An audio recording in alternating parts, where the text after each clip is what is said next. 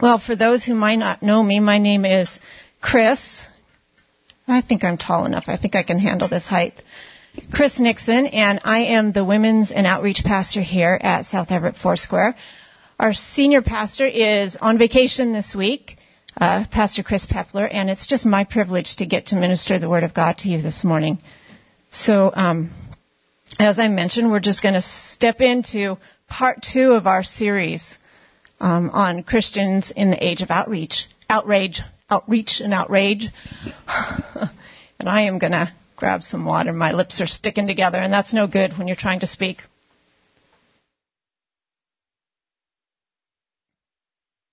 So, um, you know, I've been frantically trying to read through the book, catching up this week. And I am not a fast reader. But one thing I have noticed is we live in an angry world. Have you noticed that? Our culture is very angry right now. In fact, you can't go anywhere and not experience the anger. Anger hurts. Anger kills. In fact, if I were to ask for a show of hands this morning, how many have been hurt by uncontrollable anger in this place? Yeah. Anger hurts. Culture seems to be in an uproar on the verge of impending outrage on every platform. It's fueled by angry people.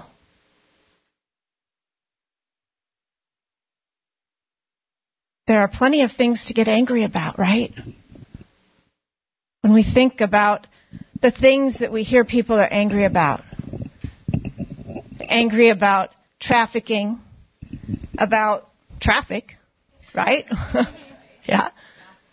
About racism, immigration, poverty, drug addiction, homelessness. There's just lots of reasons we're angry. You know, it isn't wrong to be angry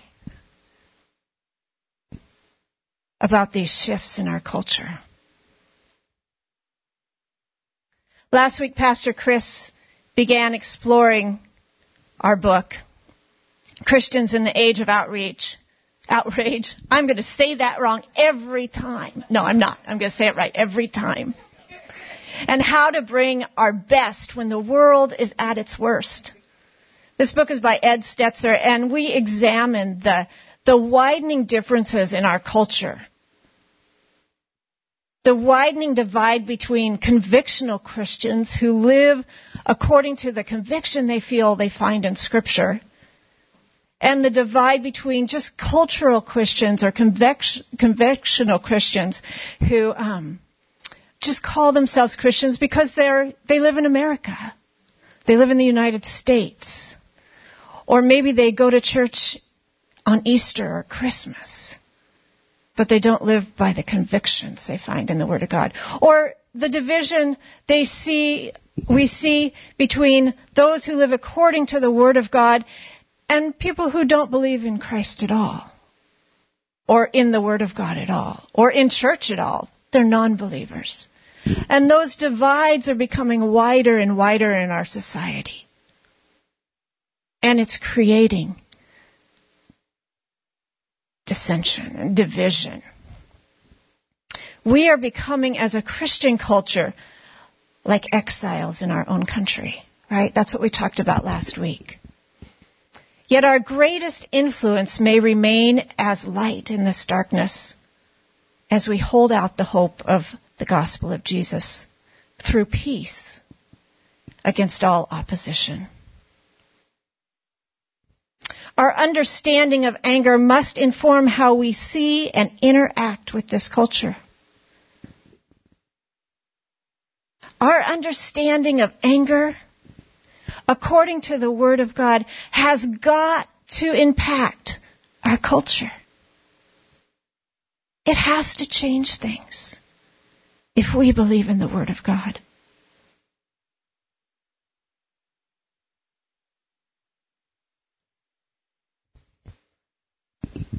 I would like to propose to you today, and this may seem silly, and you're going to think, why did they let her stand up there? because the pastor is out of town. I love you. That this becomes the lens through which you see everything. If you have to walk around like this to interpret the world you live in, do it. This needs to become the lens that informs how you understand and how I understand the world we live in. There are some complex issues out there that I don't pretend to understand. That I will not stand up here and speak on. But this, can begin to understand with the help of the Holy Spirit. And this informs how I understand the people I come in contact with on a daily basis. And the anger at the heart of the people and my own anger concerning the issues we face every day.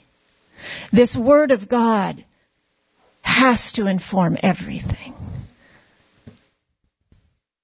So what is anger? I think we have a slide.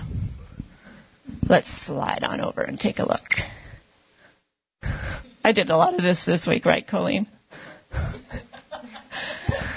Colleen invited me into this adventure this week of being a model in some of her real estate pictures.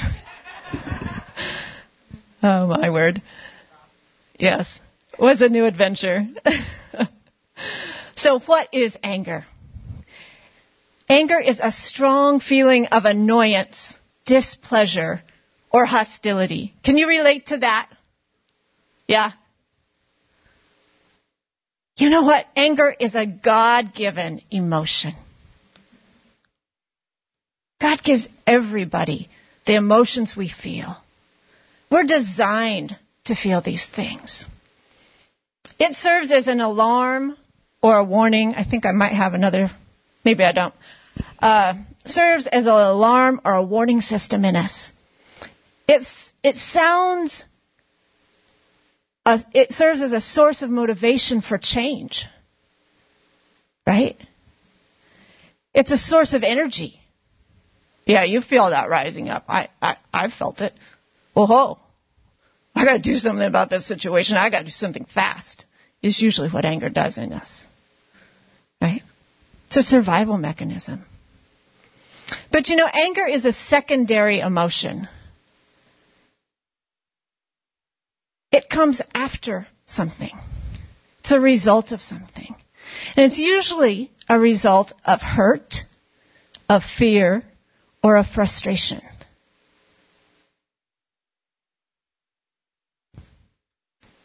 Righteous anger a lot of times we as Christians especially say, ah, but my anger, my anger is righteous anger. Right? And sometimes that's true. And sometimes it's a cop out. righteous anger. In, in Stetzer's book, I'm going to quote it, it says, because God, because we know that God alone is righteous. There is none righteous. No, not one, the Word of God says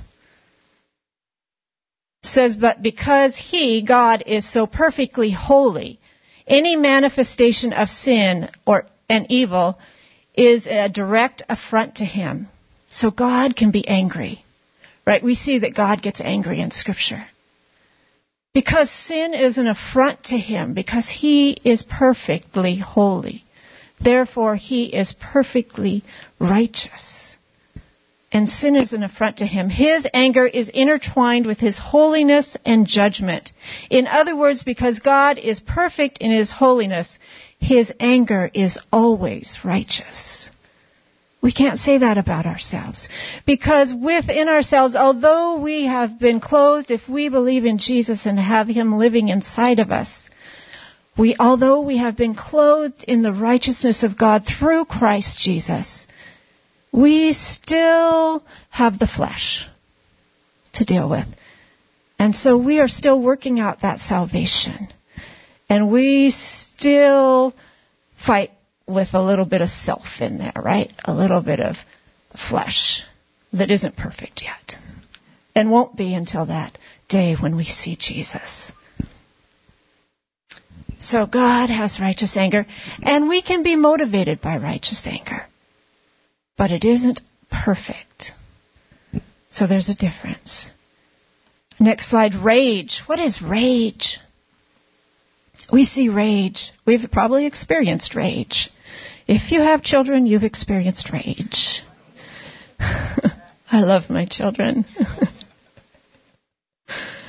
rage, violent, uncontrollable anger a fit of violent wrath, outrage. So we're looking at outrage today. We're looking at the difference between anger and outrage. Outrage is an act of violence or brutality, insult or injury. Outrage is motivated by a desire to punish or destroy rather than reconcile or refine, according to Stetzer's book. Is it okay to be angry? Certainly. In fact, we must feel the passion of anger over sin and the infractions of the enemy upon the people of God and people to the point that it drives us to holy action. It is necessary to be angry. But we cannot, we cannot choose if we're angry. But we can choose what we do with that anger, right? However, we must keep in mind that anger cannot become distorted by our flesh. If we are not, it, it can become distorted by our flesh. Anger can become distorted to a point of outrage. And that's when it becomes sin. When we act on that anger and it becomes outrage, it becomes sin. We are going to look at three scriptures today to help us to understand. Three questions I want to answer in the form of what do we do with anger? What does scripture have to say about it? What happens when we, when anger turns to outrage? How does this happen? And how do we center our response in our culture today to outrage? So what do we do with our anger? What does Jesus say about anger? And what is the answer? Matthew 5. Let's turn to Matthew 5 together. Verses 21 through 22. My pages are sticking together here.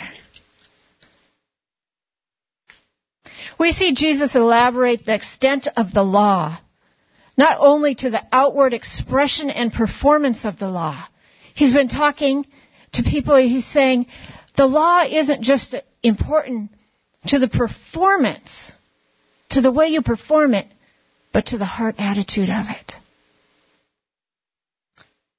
Matthew 21:22 it says, "You have heard that the ancients were told, you shall not commit murder, and whoever commits murder shall be liable to the court." But I say to you that everyone who is angry with his brother shall be guilty before the court. And whoever says to his brother, you good for nothing, shall be guilty before the Supreme Court. And whoever says to you, says, you fool, shall be guilty enough to go into the fiery hell. See, we are guilty when we take up offense against our brother. Doesn't mean we are guilty when we just have that emotional reaction of anger. But when we hold on to an offense against one another, we become guilty. Ephesians 4:25 through 27 says, "Therefore, laying aside falsehood, speak truth, each one of you with his neighbor, for we are members of one another. Be angry and yet do not sin.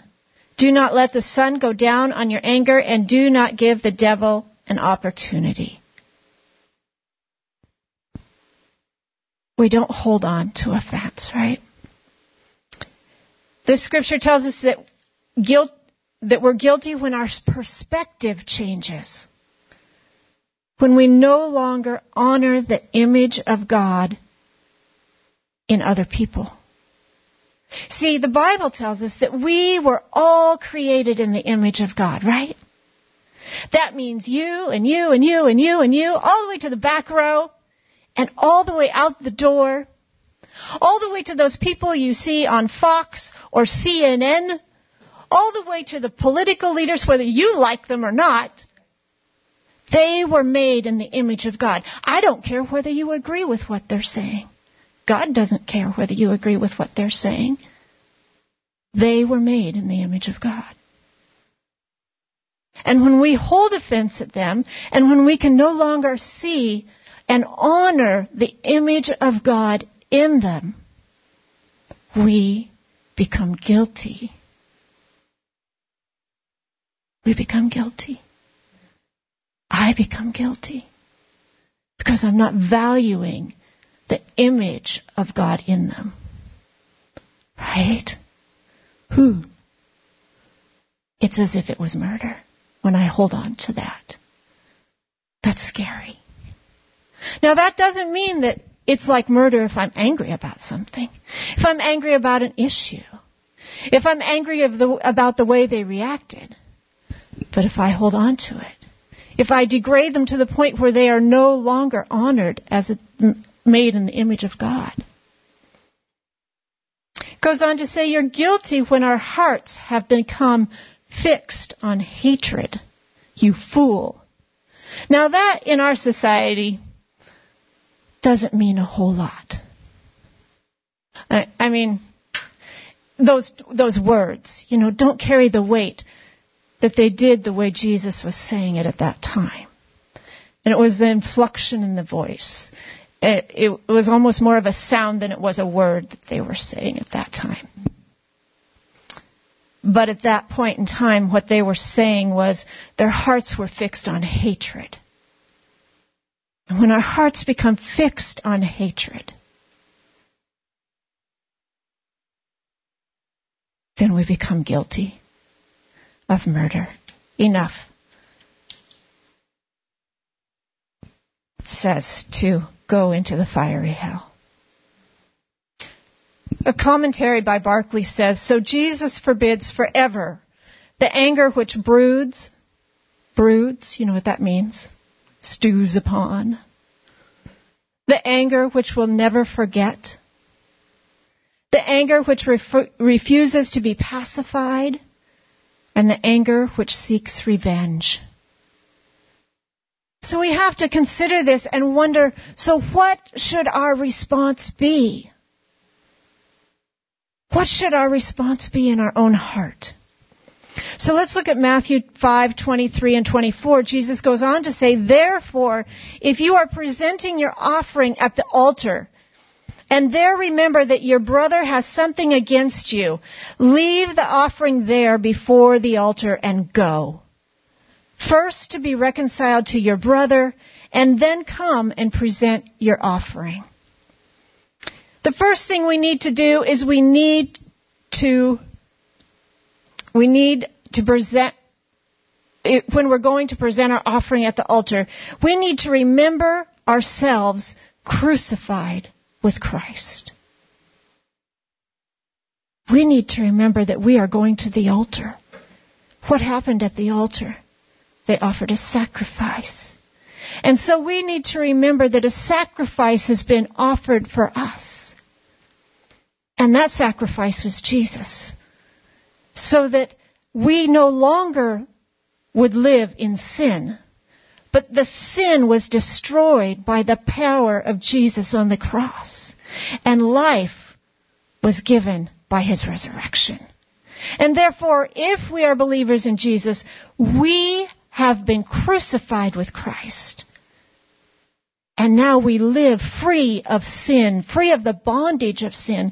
And we need to remember that that person that I used to be before I knew Jesus is dead. And sin has no hold on me. And hatred has no hold on me. And anger has no hold on me. An offense has no hold on me.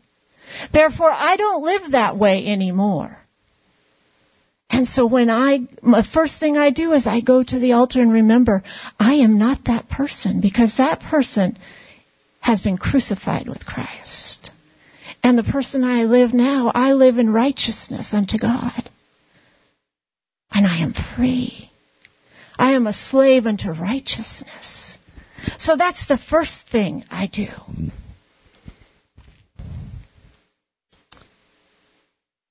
Galatians 5:17 and 18 says for the flesh sets its desires against the spirit See, it's our spirit that has been saved in Christ Jesus, and it is our flesh that we need to crucify daily. It says, Take up your cross and follow me daily.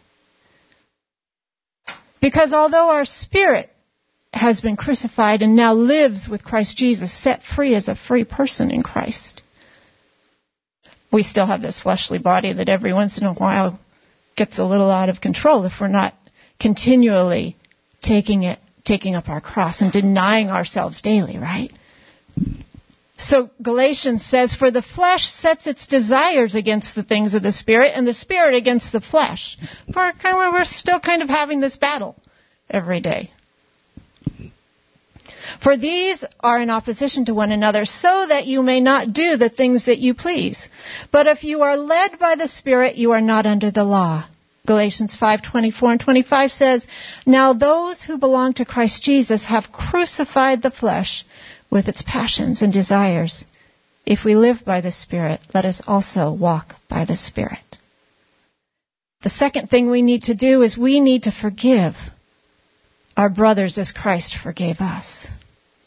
Everything is about relationship. When you stop and think about it, from the very beginning, everything has been about relationship. Everything. From Adam and Eve and God's relationship with them. It was relationship that was broken.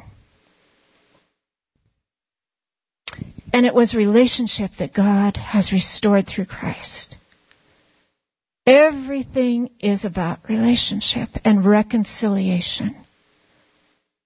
Our relationship with God and our relationship with one another. And Jesus says, unless you, unless you forgive one another, my Father in heaven will not forgive you. So we need to be diligent to forgive one another. It's all about relationship. And God paid the highest cost for that relationship. That we would be reconciled to Him. He gave everything. He Himself, in the form of Jesus, gave everything. And His commandment to us is now love one another as I have loved you. Right? So the next thing we need to do is love one another as Jesus loved us by give, giving our lives, laying our lives down, forgiving one another.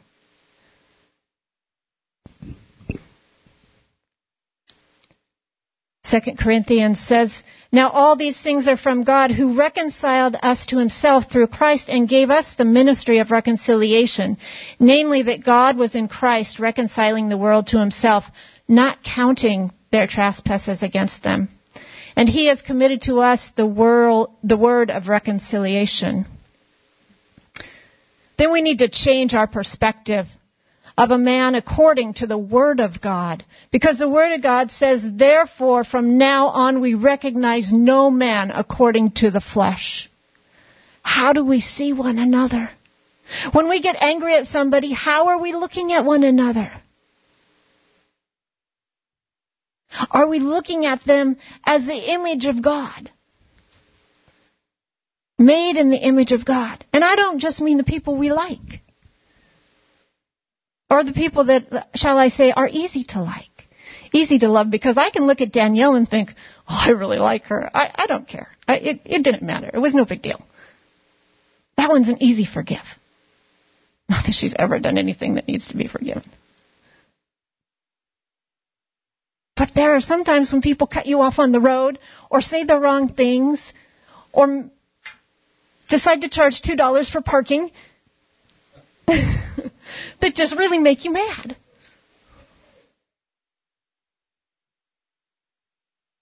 How do we see people? We have to change our perspective, right? And see them as made in the image of God. The answer to anger is the gospel of Jesus. It is not wrong to feel angry, but we must confront anger within our own hearts with the truth and the power of the gospel of Jesus that has set us free. What happens when anger turns to outrage? And how does that happen? King Saul has become for us a great example of anger turning to outrage. In 1 Samuel 18:5 through 11, David has already been anointed king, however, he has not taken his place as king, and King Saul is afraid of him. He knows that his time has come to an end, and he is living in fear. We read, So David went out wherever Saul sent him and prospered. And Saul sent him over the men of war. And it was pleasing in the sight of all the people and also in the sight of Saul's men, servants. It happened as they were coming when David returned from killing the Philistine that the women, woman came out from all the cities of Israel singing and dancing to meet King Saul with tambourines, with joy, and with musical instruments. The women sang as they played and said, Saul has slain his thousands and David his ten thousands. Then Saul became very angry, for this saying displeased him, and he said, They have ascribed to David ten thousands, but to me they have ascribed thousands. Now what more can he have but the kingdom? Saul looked at David with suspicion from that day on. Now it came about on the next day that an evil spirit from God came mightily upon Saul, and he raved in the midst of the house, while David was playing the harp with his hand as usual. And a spear was in Saul's hand, and Saul hurled the spear, for he thought, I will pin David to the wall. But David escaped from his presence. Now Michal, Saul's daughter loved David. And when they told Saul the things were agreeable to him, Saul thought, I will give her to him, that she may become a snare to him, and that the hand of the Philistines might be against him. Therefore Saul said to David, for a second time, you may be my son-in-law today. So we see in this story anger going to outrage. It's a scary story right? A lot of drama. Saul knew his time was coming to an end. And remember, anger is that secondary emotion. Secondary, most often to hurt, frustration, fear. He, we see, um, as you see the progression of this story, we know we, we see it starting in fear. Saul had fear. Then we see jealousy coming in. Saul has slain his thousands and David his ten thousands. And Saul becomes jealous. We see that jealousy rising up. And then we see Saul become very angry. So we see fear, we see anger, uh, jealousy, we see anger, and then Saul takes hold of that spear and we see rage as he hurls that spear. But what do we see after rage? We see Saul take and set him up. And he sets him up with his daughter and sends him to war with the Philistines, hoping that the Philistines will annihilate him. So we see murder. Now I want you to notice this for a reason, because I don't want you to be unaware of how the enemy works in our hearts and how and how anger works in our hearts. I told you anger usually has a root and it starts with fear in this case. So we start with fear. And if we let that fear sit there long enough, jealousy, maybe it's not jealousy, maybe something else builds, but then comes anger, and if anger isn't dealt with, it turns into rage and outrage, right? And outrage always leads to murder. So when Jesus said, the ancients have told you, do not commit murder. And then he says, but I tell you, if you are angry, because Jesus sees the starting point of murder. And he says, don't let it even start. Don't let it even start.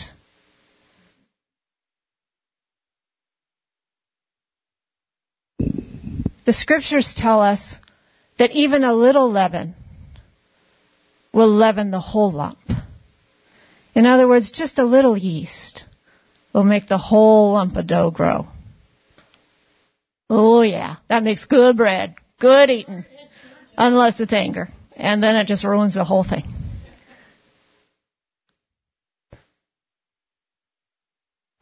It's so important to be able to recognize for ourselves, for the own condition of our own hearts, how these things start, where they start. And, and what we can do about them. We see Saul ranting in this story. That negative talk. I can't believe that guy. Can you believe how he has moved into my kingdom? Now all the women in the country love him. They're singing songs about him. And it just goes on and on and on. It can be out loud. It can be in your mind. Have you ever had that happen?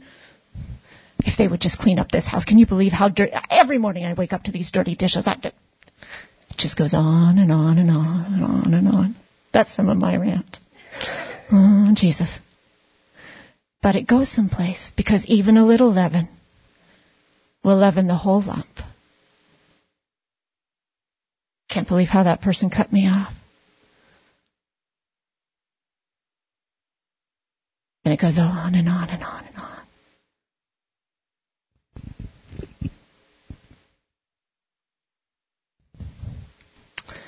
You have to watch for those things. Saul's perspective of David changed. Think further back in Scripture of who's, who David was to Saul. David had just slain Goliath. David was the one that Saul called in to play the instruments for him. But now his perspective of David had changed. Scripture tells us the eye is the lamp of the body, and if the eye is healthy, your whole body will be full of light. But if your eye is unhealthy, your whole body will be full of darkness. If then the light within you is darkness, how great is that darkness? How are we seeing? How are you seeing?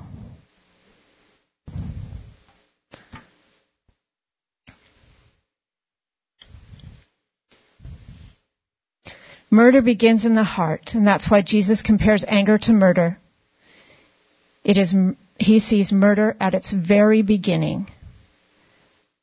But I also want you to know that as we read this scripture,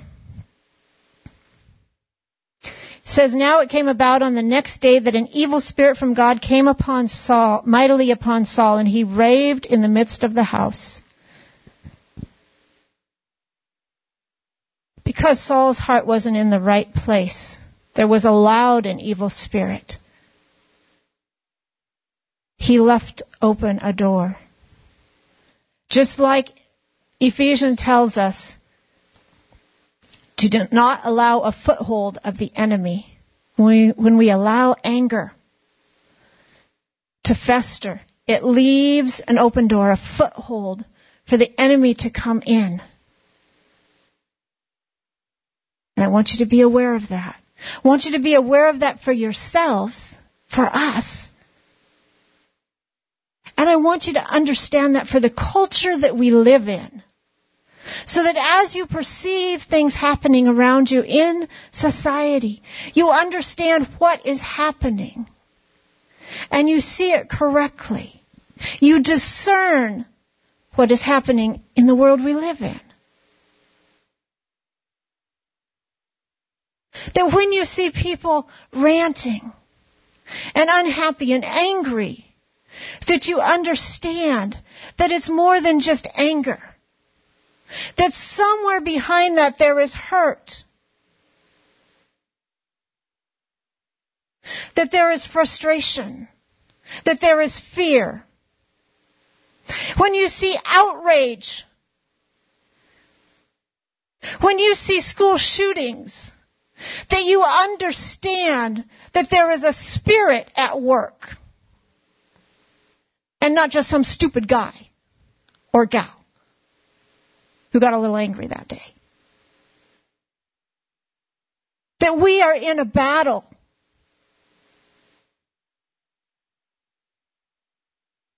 And that is why it is so important not only to have the correct understanding, but to know how to live your own life in such a way that we are not part of the problem. That we have the right perspective of people. Right? That we see people made in the image of God. That we aren't part of the divide.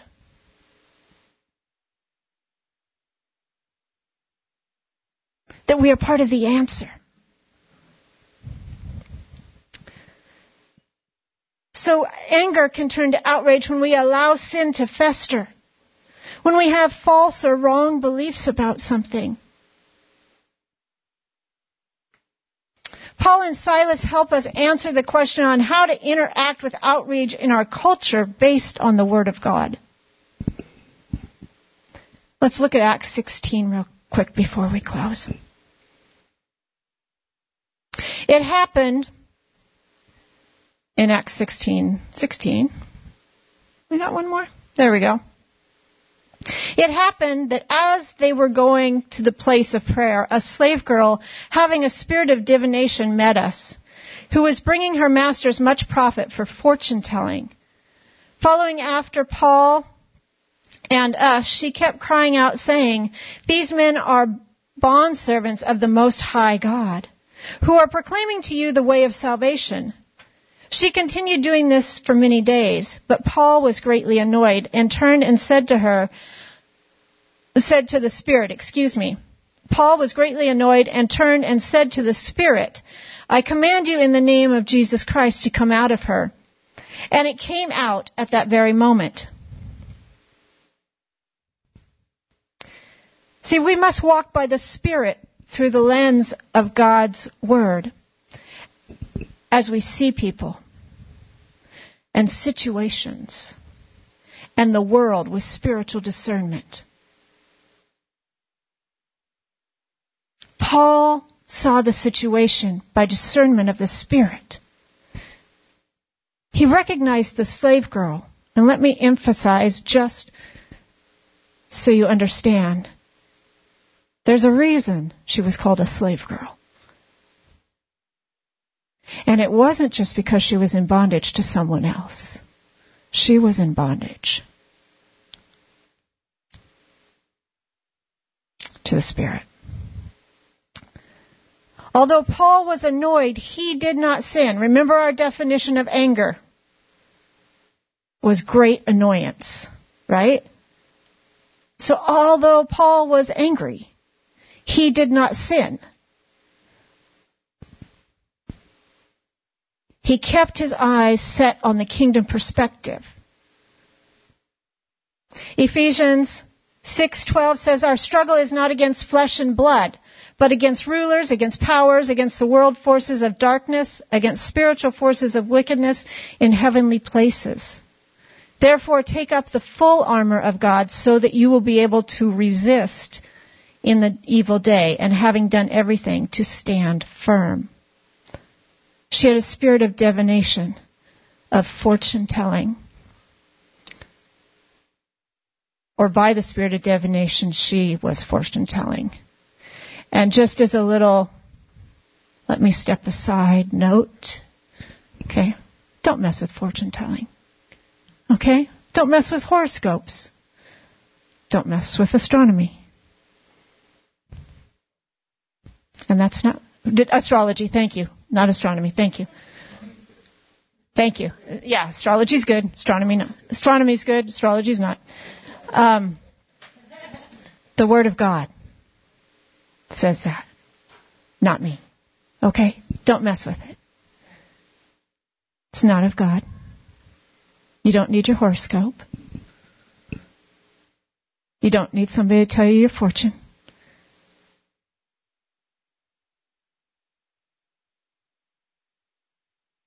It's an evil spirit behind that, and let's see why. Okay? Paul was annoyed. Paul was angry at the spirit, not at the girl. Paul stood in the authority of Jesus, who was seated above all rule, all authority, all power and dominion and every name, and he cast down the mocking spirit of divination that was mimicking the Spirit of God by which Paul and Silas were ministering in that area.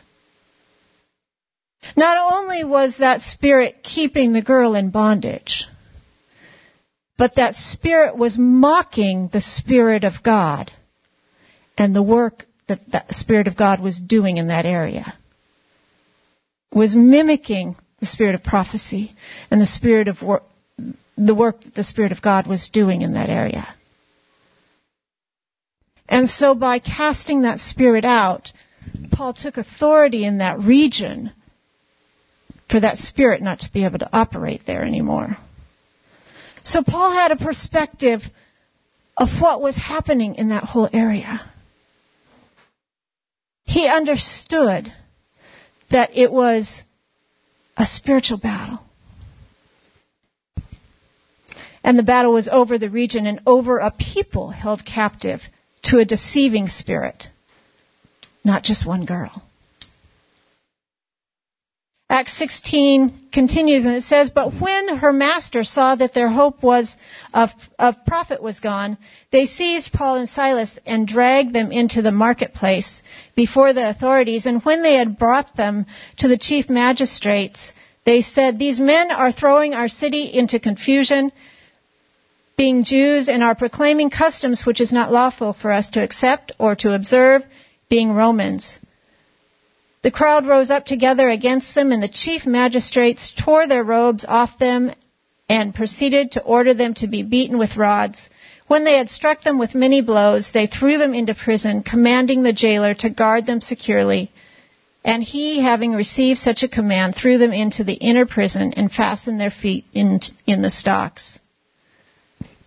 See, there was a cultural divide there. There was conflict and different perspectives. See, the culture saw a prophet, not a, not a, they saw the money. that kind of profit. But Paul saw spiritual bondage. Just like we have a cultural divide today. And we have to have the right perspective. But we also have to understand that when we come up to these areas of injustice in our society, when we come up against issues such as trafficking or such as homelessness, that not everybody starts at the same place.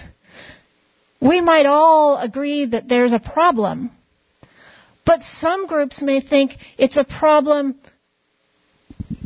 because of finances. And we might think it's a problem because of the Word of God and how we take our stand on it. We might all start from a different place.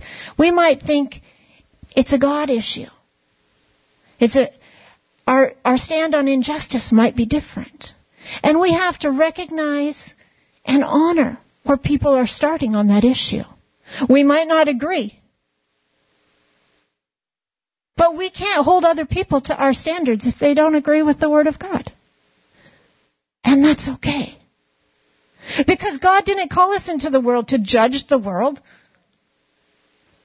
Jesus said he didn't come into the world to judge the world. Right? But through the world and through him, the world might be saved. He came with what?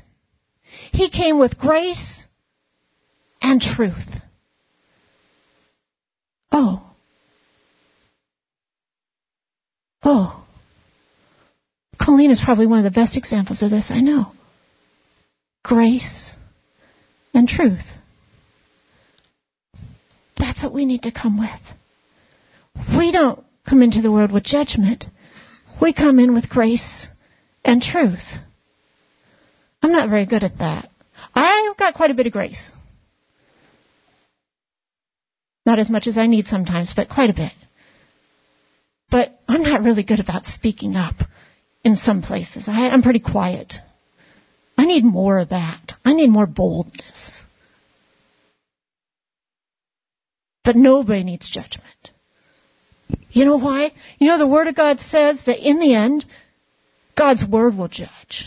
He will judge. I'm off the hook completely. So we need to recognize that not everybody in culture is going to start, have the same reason. And sometimes we don't even have the same agenda. I can't fix that either. My job is just to come with grace and truth.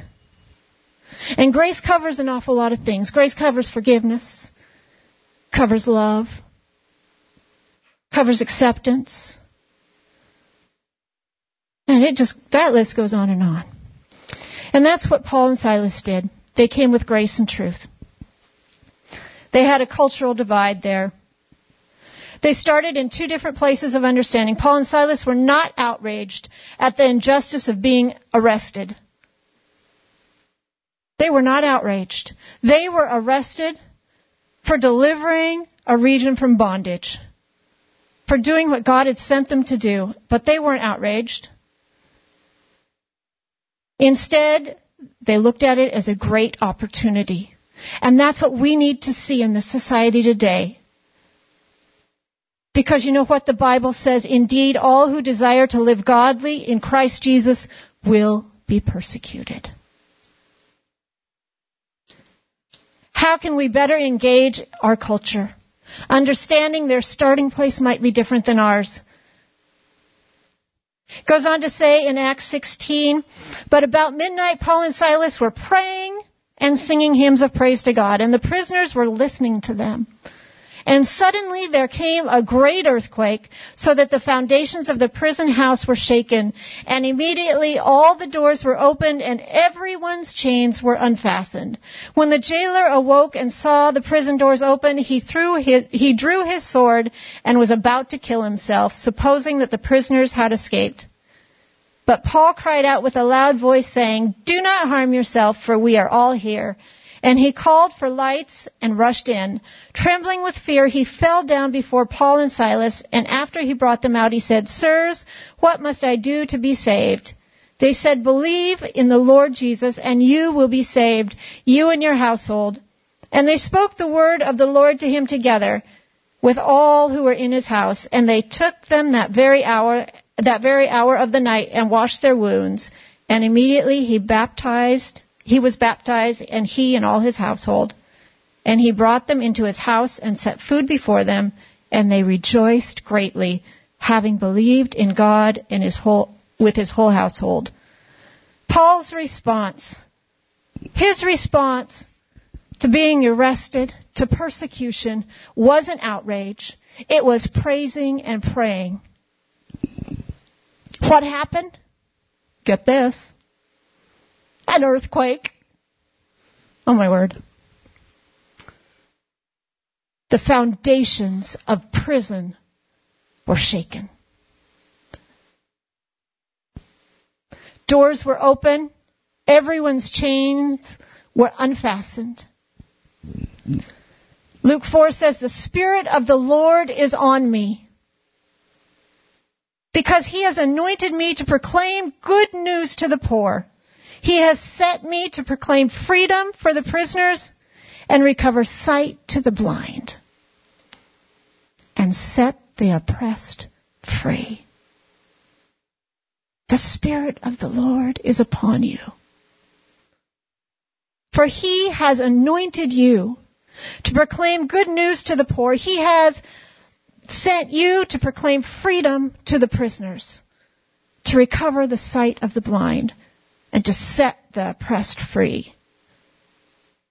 The church must move into a place to transcend the division and the cultural outrage through the transforming gospel of Jesus, both for ourselves and for the world. It is not wrong to be angry. We help, with the help of the Holy Spirit, we can avoid outrage and we can engage our culture without judgment.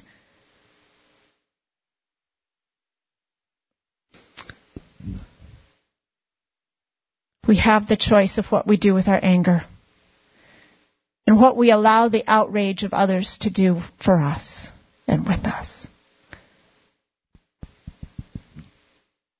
Amen. All right. I am going to bless you. We're going to thank the Lord for this word. I'm going to release you to this gorgeous sunny day. Amen. Heavenly Father, we just thank you for your word. We thank you for the truth that is a light unto our feet and is a lamp unto our path. Father, we thank you that you came that we might know you and be restored to relationship with you, that we might be free. Father, I just ask for this word that you would seal it in our hearts,